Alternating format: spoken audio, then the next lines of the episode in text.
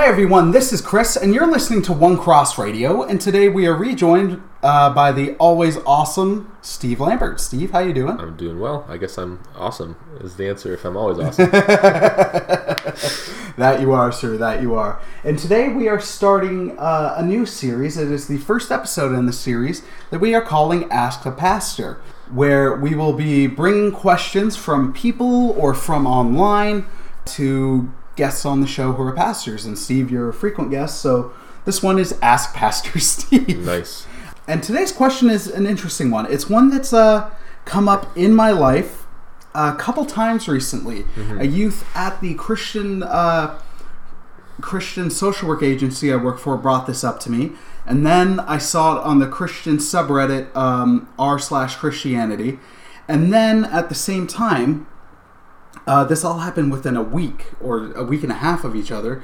Uh, Hector Mire from Faith and Fandom uh, was reviewing a comic by Boom Studios called Judas, where the comic's not a Christian comic by any means, but it is apparently quite respectful uh, to Christianity, where it starts with Scripture, ends with Scripture, doesn't have any offensive portrayals of Jesus, uh, but artistic li- liberties are taken. Sure. And it's from the point of view of Judas, uh, Judas Iscariot, where he's down in hell after he's hung himself uh, for feel for feeling so awful for betraying Jesus.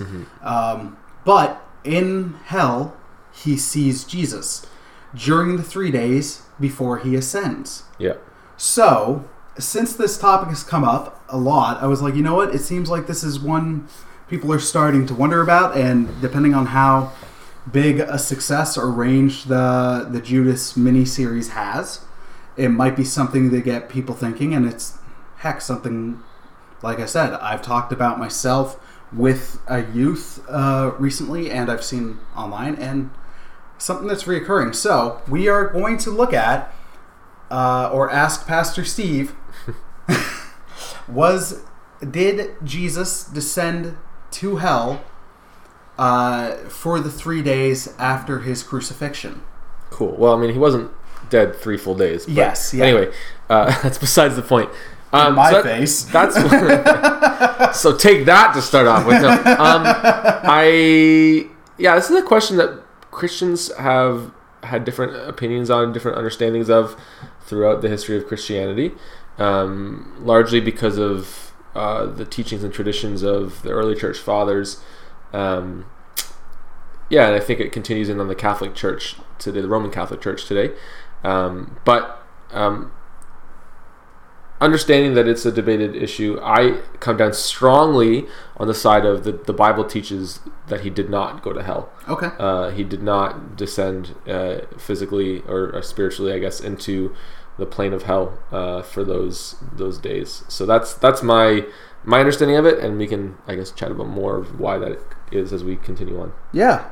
Um, well, just because, it, like, this is something we low key talked about, but then, uh, like, it's something that seems to be affirmed in the Apostles' Creed. Although Right. there's been different translations where at Right. one point it was said in the Creed, like, he descended to hell, whereas one of the more current ones is he descended to the dead on the third day he rose again. Right. Yeah. So the Apostles' Creed uh, is, as far as we know, the earliest um, creed, the earliest sort of short statement on Christian doctrine uh, from the early church that we have.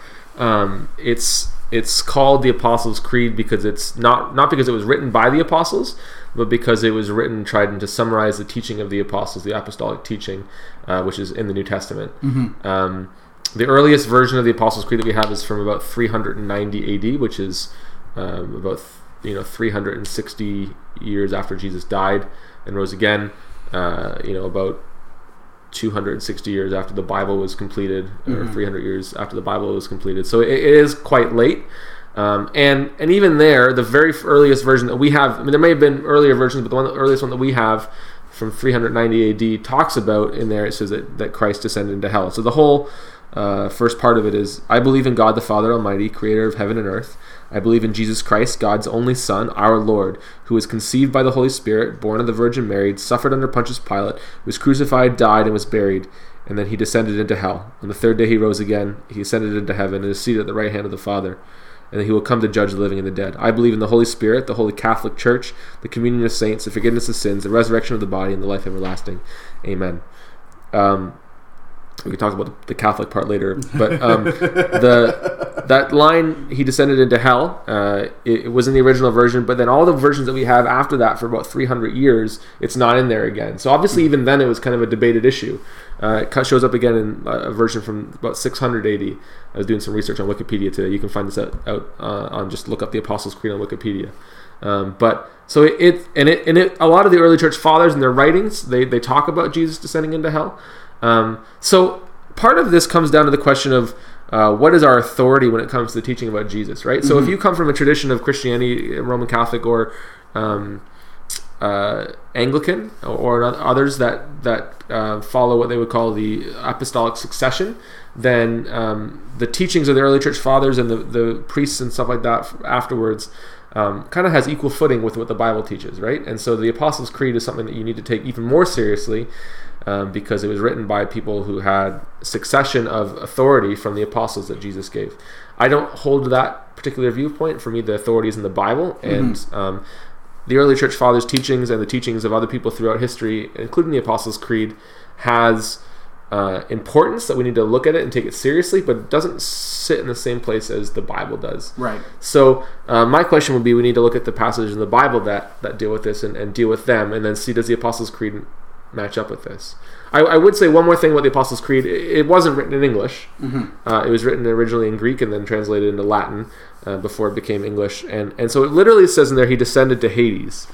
Um, and so the word Hades is also just a word that they would use for the grave or, or, or right. the realm of the dead, right? So it, it might have this sort of sense of um, he really died. Like he was in the grave, he was he was gone. Right. That seems maybe a bit redundant from what's already been said, um, but it, has been explained that way. Uh, it's also been explained in the sense of on the cross, Jesus suffered through the punishment that we deserved. He took the the wrath of God, and in, that sense, he didn't literally go to hell, but he suffered through hell on the cross. Is okay. another explanation that's been I think John Calvin uh, in the in during the Protestant Reformation uh, proposed that one as well.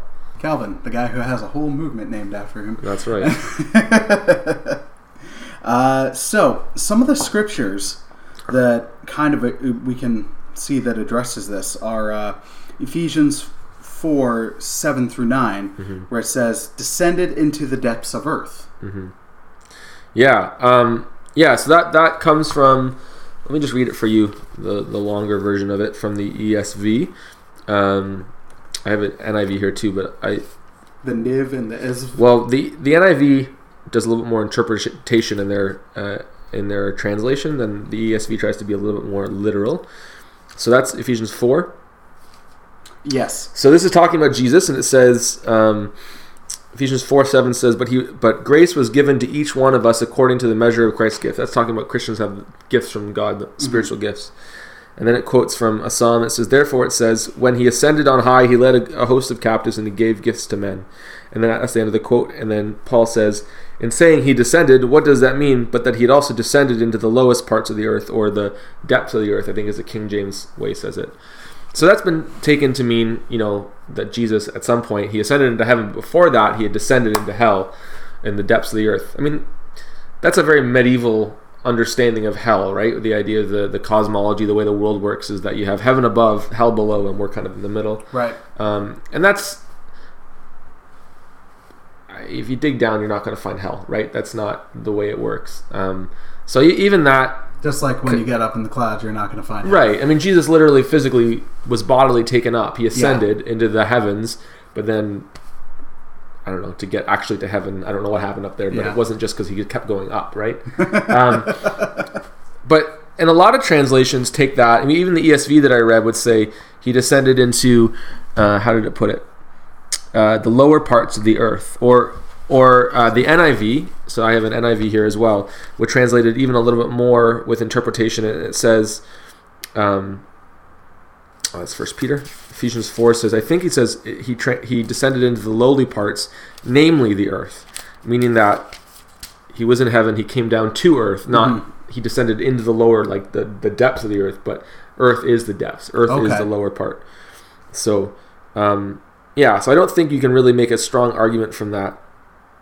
Or yeah, so the uh, NIV would say uh, he also descended into the lower earthly regions, right? So meaning he was here Mm. before he, he ascended back into heaven. So yeah, that, that that verse doesn't really make a strong argument, I don't think, for it. All right. Uh, another two that bring it up are uh, 1 Peter 3, 18 to 21, and 1 Peter 4, 6, Yeah, where it says, uh, Jesus preached to the spirits in prison. yeah, and that's that's one of the more confusing passages in the Bible that that's really debated. People don't really know exactly what that's talking about. Um, I have a, a a conviction on how to interpret it, but I also understand that this is not one that I can say with confidence that I've figured it out and, and I know what it says. Um, what it's talking about in Ephesians four, though, um, is sorry, Ephesians three is talking about um, Christ's death, right, and and how um, he he was willing to suffer for us, and the the whole kind of message of First Peter is that we need to be as Christians willing to stand up for Christ in a world that doesn't understand Him or love Him, and take the suffering that goes along with that. And part of the reason for that is for the glory of Christ. Obviously, that's a mm-hmm. huge reason. But the other part of the reason is that the people that are persecuting us as Christians, the people who don't agree with us, desperately need to hear about Jesus. And, and we need to be willing to suffer a little bit for them for the hope that they'll turn to Christ and not suffer for eternity in hell, right? Mm-hmm. And so um, that that's sort of a theme all the way through here. And so when it's talking about kind of encouraging Christians to do this, uh, it says in verse 18 of chapter 3 uh, For Christ also suffered once for sins, the righteous for the unrighteous, that he might bring us to God, being put to death in the flesh, but made alive in the spirit. That means that uh, you know, his, his body died, um, but he was raised by the spirit.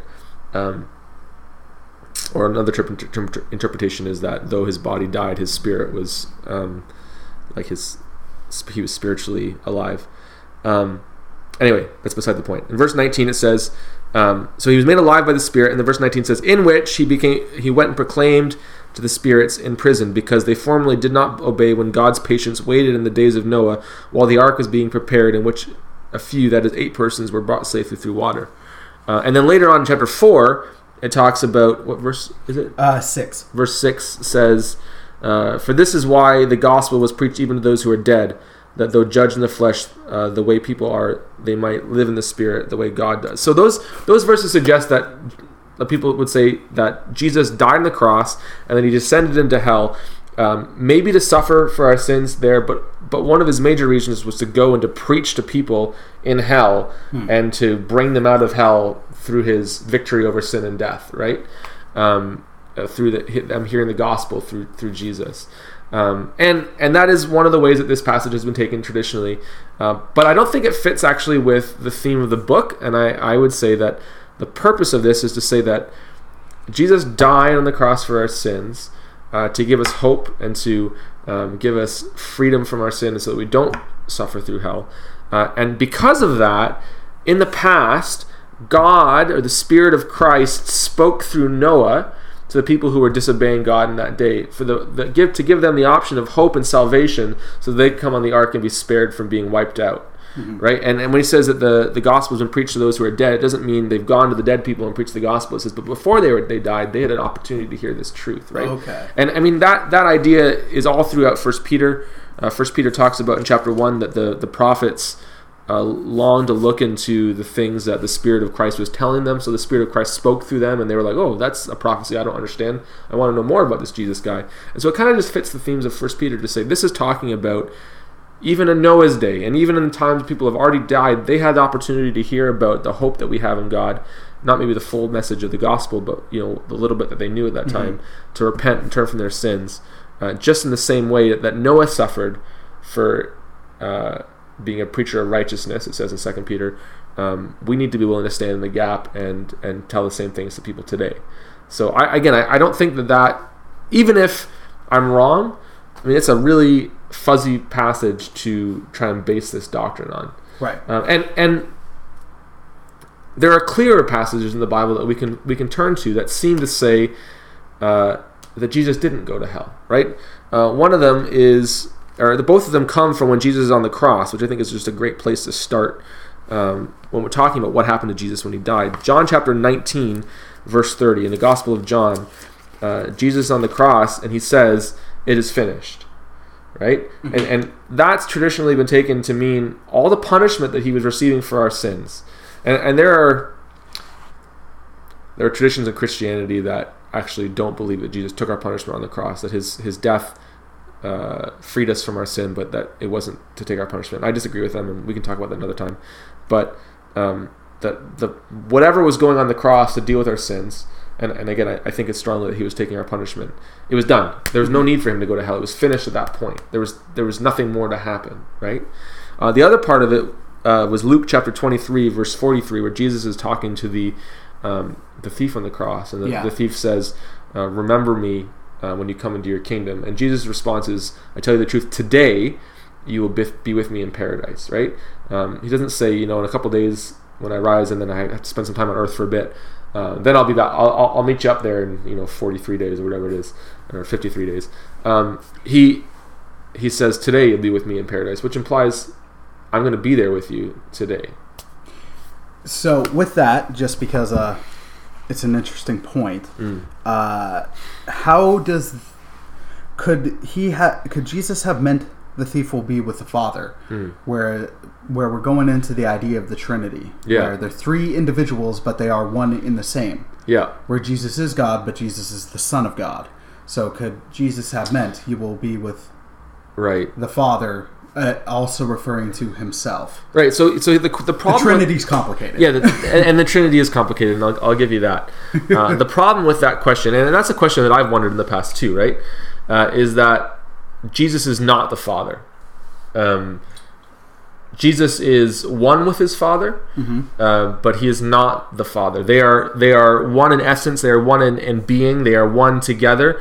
Um, but the Father, the Son, and the Holy Spirit are individuals. And right. there's no place in the Bible ever that says that Jesus refers to the Father as himself or himself as the Father or the Spirit. Like there's there's there's a a unity, but they're also individuals. And actually, to say that the Father and the Son are the same person is actually heresy. Like there, Jesus isn't talking to himself when he's praying; he's talking to his Father. Yes. Um, so for him to to be talking about himself and referring to the Father or the Spirit it just doesn't make sense biblically, um, and it's it, I think it comes from a misunderstanding of what the Trinity is. Uh, our God is uh, Jesus is God, but He's not God the Father, and God the Father is God, but He's not God the Father or God the Spirit, and and so on and so God forth. God the Son and not. Yeah, sorry. God, God the Father is not God the Son or God the Spirit. Um, is what I meant to say. Yeah, like they are, they are all God, and you can call all of them God. And but uh, but most often, I think where this gets, becomes confusing is we refer to the Father as God, mm-hmm. and we refer to the to Jesus as the Son of God, um, and and all of those statements are true. And then sometimes we ignore the Holy Spirit, but that's a separate right. one. and, and and what's interesting is if you look at the New Testament a lot. Um, oftentimes Paul will say God our Father and the Lord Jesus Christ, right? And, and and he uses the word God to refer to the Father more often than he does to the Son. Mm-hmm. And people say, well, see, Jesus isn't really God; he's the Son of God; he's the Lord. But the word Lord is the word that's used in the Old Testament mm-hmm. to refer to Yahweh. Yeah. That's that's that's what that word means. So when Paul says that Jesus is Lord, he's saying that Jesus is Yahweh, the God of the Old Testament. Um, he, he uses different phrases to try and show you they're different people but both of those phrases are asserting that they're divine and that they're they're the God that we worship. Um, and the Holy Spirit also uh, is is God as well. Yeah. So yeah, so that again, that argument doesn't really hold water that he could possibly like. I think that's the worst argument out of all of them um, because it comes from a, a, fundamental misunderstanding of what the Trinity is. Um, so yeah, it, this question of did Jesus descend into hell is um, one that has been debated that people have struggled with. Um, and again, I'm willing to um, engage with arguments and, and, understand that, that people understand it differently. But uh, I don't think the evidence of the New Testament supports that idea at all. That Jesus paid for our price, the price for our sins on the cross, uh, and then when he died, he was with his Father in heaven, and then uh, he returned down before he ascended up. Awesome. Thank you for uh, thank you for explaining that to us, Steve. Like I I love engaging in these types of questions. Sure. But uh, one of the things I've always done, just because I I haven't been to to Bible college, not that that is a not that I'd make that a be all end all, Sure. but for someone who I know who has lived experience, um, who is a teaching pastor, like it does come from they. You have more understanding than I, where it's not that I don't have the capacity. Uh, I have the capacity to understand, but you've been able to study this in Yeah. Greek. You've been able to read about this in any which way. So that's why with this series, I'm hoping to speak to people who it can be on just like this is my opinion. Not to be like Sure. opinions aren't valid, but Yeah. Well, it just it just takes authority is also important. it takes a little bit of uh, you know I've I've gone through the training to understand it. yes, yeah, Yeah, and and had the opportunity to study it. So yeah, and yeah, I've I've wrestled with this in depth myself. So I, I I'm I'm there. yeah. Yeah. So yeah, Steve, just to uh, just to bring up another question, it's something I've seen Co- totally caught me off guard with this question. I did. I did. Yes. Guys, Steve wasn't ready for this. I didn't text him about it at all. It's just legit something I've seen pop up again recently uh, over the weekend. Um, and it, this one seems to come up in cycles where it's brought up, it's addressed, and then it's Sure. left alone for a while, and then it keeps coming back up. Uh, it's less uh, a theological question, but more of a That's still theological. but Okay, yeah. Um, but the idea of KGV only. Mm. Um, and it's inspired by you rocked the NIV, Mm-hmm. you rocked the ESV, uh, and you referenced the, the KGV. Yep. But uh, people in the KGV. The KGV, The, the KGV. the King George version. oh, I said G. KJ. Uh, KJV. Um, people within the KJV only movement would cite the NIV, the ESV, and essentially any scriptural source um, that's not the KJV.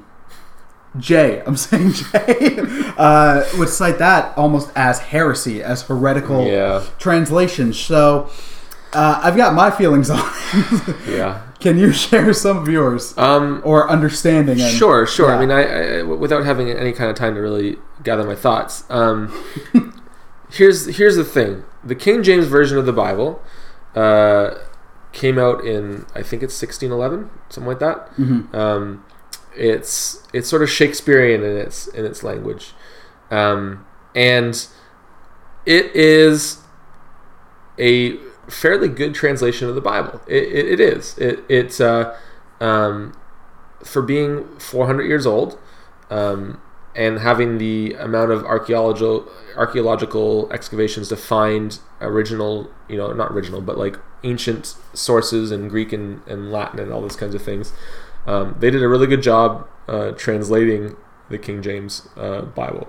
There are a few sections in there that I feel strongly shouldn't be in the King James. And actually, if you were to compare, uh, I can't think off the top of my head uh, what they are. I think there's a, a section in First John. Um, anyway, that that the modern translations just leave out altogether. Yeah. um, because which seems to be a point of contention. Sure. Right. And, and so basically, what the point of contention comes down to is this that uh, when the King James was written, there was a certain. Um, a certain gathering of ancient documents from the Old and New Testaments that were available at that time.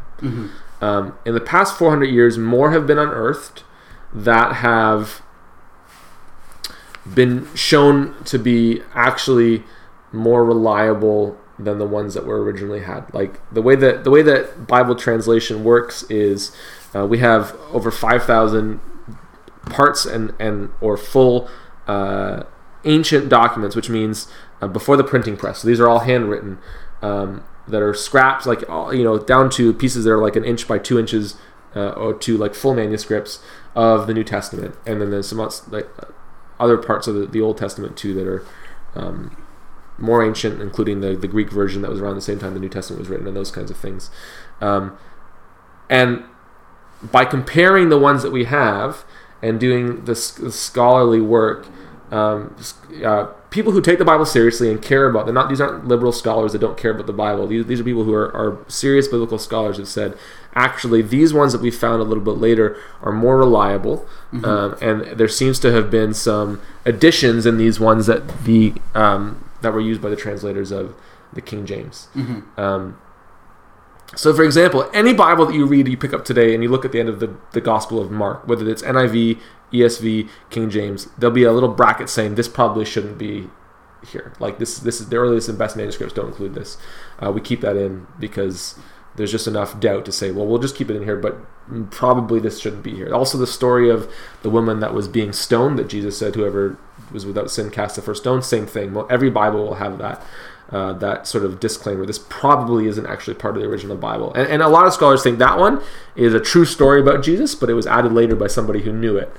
Um, so there's a few more things like that that the King James has that other Bibles are just like, this is definitely not reliable, so they don't even put it in there. So sometimes you'll be reading through and it'll jump from like verse 16 to verse 18 because they've just left out verse 17 because the numbers were from the King James, right? Um, and, and so people who really don't understand how the Bible was translated, they get all up in arms about, well, this is just perverting the Bible, and you know, you've you know the Bible says not in their language, the King James, not one jot or one tittle, which is which is Jesus saying, not one letter or the smallest part of a letter will be removed from the Bible, and you've removed things from the Bible. But really, what what's what happened is that people had added to the Bible, and then the scholars have come and said, actually, no, that that should never have been there, right? Um, because you got to remember, in the medieval times, there was all these. Um, you know, the, the Catholic Church, they, they had the, the, the Latin Vulgate had had the uh, the apocrypha in there because they had been pressured to do that, and uh, there wasn't as much of the scholarly able to people to say that let's just look at what's true uh, and and put these parts in. So here here's the thing: the King James version isn't the best translation of the Bible. It's a really good translation, and the difference is such a minuscule piece. Like there's just a couple places that are um, that are maybe shouldn't be there that are and and they're not big doctrinal issues, right? It's not like there's anything that, well, now that we don't have this, we can't believe in the Holy Spirit anymore. Like, like there's just stuff that we'll get that other places in the Bible anyway, right? So it's not like if you read the the King James version of the Bible that you're adding things that you shouldn't believe. Um, there's just a couple parts that there's disagreement that they probably shouldn't have been there in the first place. Um, the bigger issue for me, well, for most modern regions, this isn't the biggest issue, but the bigger issue is most modern readers don't understand the King James Bible. So if you're a person who's a King James only, but you don't really know what you're reading, because the language has changed, right? Yeah. Language has changed in 400 years. Uh, you're not doing yourselves any favors. You're not growing to know God better because you don't understand what God's word is saying to you, right? You're, you're, you're reading this flowery King James language. Now, if you do read that because you're an older person who uh, just grew up in the King James and it makes sense to you and understand, that's great. I'm, yeah. I'm, I'm happy for them to read it. The largest problem that I have uh, overall, though, is for you to think if you think that the King James Bible is the only version of the Bible, like people think that it was re inspired in the English, right? It was re God breathed. Um, I'm sorry, but you're off your rocker. Like, that's just not how the Bible came to be. Uh, the Bible was God breathed in its original writings in Greek and Hebrew and Aramaic, mm-hmm. uh, and it's been translated and passed down through there. And we believe that God has um, in his in his uh, divine sovereignty kept what was there translated and handed down fairly really close to, to accurate um, you know there's like i said there's like 98% that we know is supposed to be part of it and 2% that we're not sure if it should be or not. Like that's a really good for an ancient document. The bible is reliable um, but the people who believe that the bible has been re-inspired re-god breathed in the king james english just don't know what they're talking about. And and um, I, am not trying to insult anybody, uh, but that just comes out of ignorance, and it, it, comes out of not knowing how the Bible comes through. It comes out of not knowing the theology of our Bible, um, and uh, and it, it doesn't deal with the difficulties of of how Bible translation actually works. So. If you like the King James just because you like it and you can understand it, go for it. If you think that it's the only version of the Bible, you're wrong. Um, and if you like it but you don't understand it, read one that you understand. Yeah. Um, because the Bible's too important to not understand it. I had a, a coworker who who left uh, the place I worked at recently. She got another job, and she was like, "I want to start rereading my Bible." And I was like, "Oh, okay, cool. Which one do you have?" Mm. like I was just curious. and it was like all I've got is a, a King James, where I'm like I like the KJV. It is even though I grew up like I was born in the late '80s, so I grew up in the '90s. So the staple translation in the church essentially was the uh, the NIV. Mm-hmm. Like we still would refer to the KGV every once in a while. It was still one I was quite familiar with, Yeah. and I like the KGV. I don't like the the KJV only movement and Mhm. the the anger almost behind it or that comes Yeah. up with it. But um, I asked him. I was like, "Well, I'm like, when was the last time you read it?" It's like, "Well, I tried rereading it again like a while ago, but I just don't get it." Yeah. So I'm like, okay, and I ended up recommending them the uh, the NLT, which is I, I don't know where it stands on the the greatest translations, but it's one that we used at the youth center, Yeah. and I just found it to be a very accessible Yeah. Well, uh, translation where it's like if you're if you're needing to get the idea and refamiliar, like this works great. I love me the ESV. Yeah. But especially if you're reading it out loud, sometimes it gets clunky just due to how it was translated. So yeah, I mean, the way the Bible translations work is there's this sort of, I mean, anytime you translate something, there's this spectrum of do I want it to be word for word or do I want it to kind of catch the spirit of what's being said Yeah. and kind of be a, a, more of a paraphrase. So you have people that have Like looked at it and message. yeah, well, uh, yeah, and that's a whole like far down the paraphrase line. But Yeah. I mean, he did he did use the Greek and the Hebrew when he paraphrased, um, like he did translate it. It's not like he looked at English and paraphrased it into his Mm-hmm. own words. Um, but then on, on the one side, you have like so on the, the the word for word, you have like the New American Standard Bible, uh, which I have one of those. I've used them in the past, but they're so literal word, word for word. At some level, it becomes unuseful because you can't actually translate language. Languages aren't codes that you can just be like, oh, this means A and this means B. Like there's nuance to it, and there's idioms, and there's turn of phrase that you have to kind of be able to capture what it means in our language in, in order to make it useful, right? So the, the NASB is really good for trying to get close to the Greek, but it, it doesn't capture the spirit of it some sometimes. And then you have ones that are kind of like the NLT on the other side that are really trying to get make it readable, capture the spirit of what it's saying. In the middle, you have the NIV, which is really trying to do a little bit of both. Um, a little bit to the to the left of that being more literal is the ESV, which tries to be, uh, and there's a newer one that's kind of in between them called the Holman Christian Standard Bible, which I think is really good too. Um, they try to be uh, beautifully written in their language, clear in the things that they're trying to say, uh, but but a little more literal. The NIV. The problem that I have with the NIV is sometimes the same word will be in a, a passage in Greek, and, and it's really important to see, hey, that's that same word coming up again and again because that's the theme of this passage. The NIV is like, well, it's kind of boring to read that same word over and over again. Let's change it and use different words to kind of catch to that, and they miss some of the emphasis that way. Right. One of the things I like about the, especially the newer NIV, uh, is that um, every time you read like any translation of the Bible, it'll be like "so brothers," and then there'll be a little footnote saying that this means brothers and sisters. Uh, the the newer NIV has just taken that footnote and stuck it right in the text and been like, let's just make this a little bit more gender inclusive in our language in terms of when we're talking about Christians, we're talking about men and women. And, you know, there was some pushback when it first came out, like, oh, they're calling God it instead of or he she like it doesn't do that. Like it's not Yeah. it's not it, it still keeps the the basics of what's important. But also captures that spirit of this is not just talking to men, it's talking to men and women. So that's that's why our church uses the NIV. Uh, I think it's really helpful to kind of um, bridge some of those gaps that don't need to be stumbling blocks in our modern age, um, and it's still a faithful translation of the Bible. Awesome. All right, Steve. Thank you so much for taking the time to uh, to answer those two questions, especially the one on the spot. No problem. Uh, and sharing your insight. And dear listener, if you have any questions that you'd love to ask a pastor, be it Steve or anyone else on the show, but especially if you've been listening, you know Steve's been a, a big part of One Cross Radio, and he's on the team on the website. Um, send them send them our way. You could hit it up in the comments below if you're uh, follow us on Instagram or on Facebook. Please send me a direct message, and uh, in a future episode, we will address more of those questions. Uh, listener, I hope you have a wonderful day. Thank you so much for supporting One Cross Radio. Uh, thank you for keeping us in your prayers. If you've been buying us coffees or our merch, thank you for that. Y'all are wonderful. Hope you have a wonderful day, and God bless, my friends. Take care. See you guys.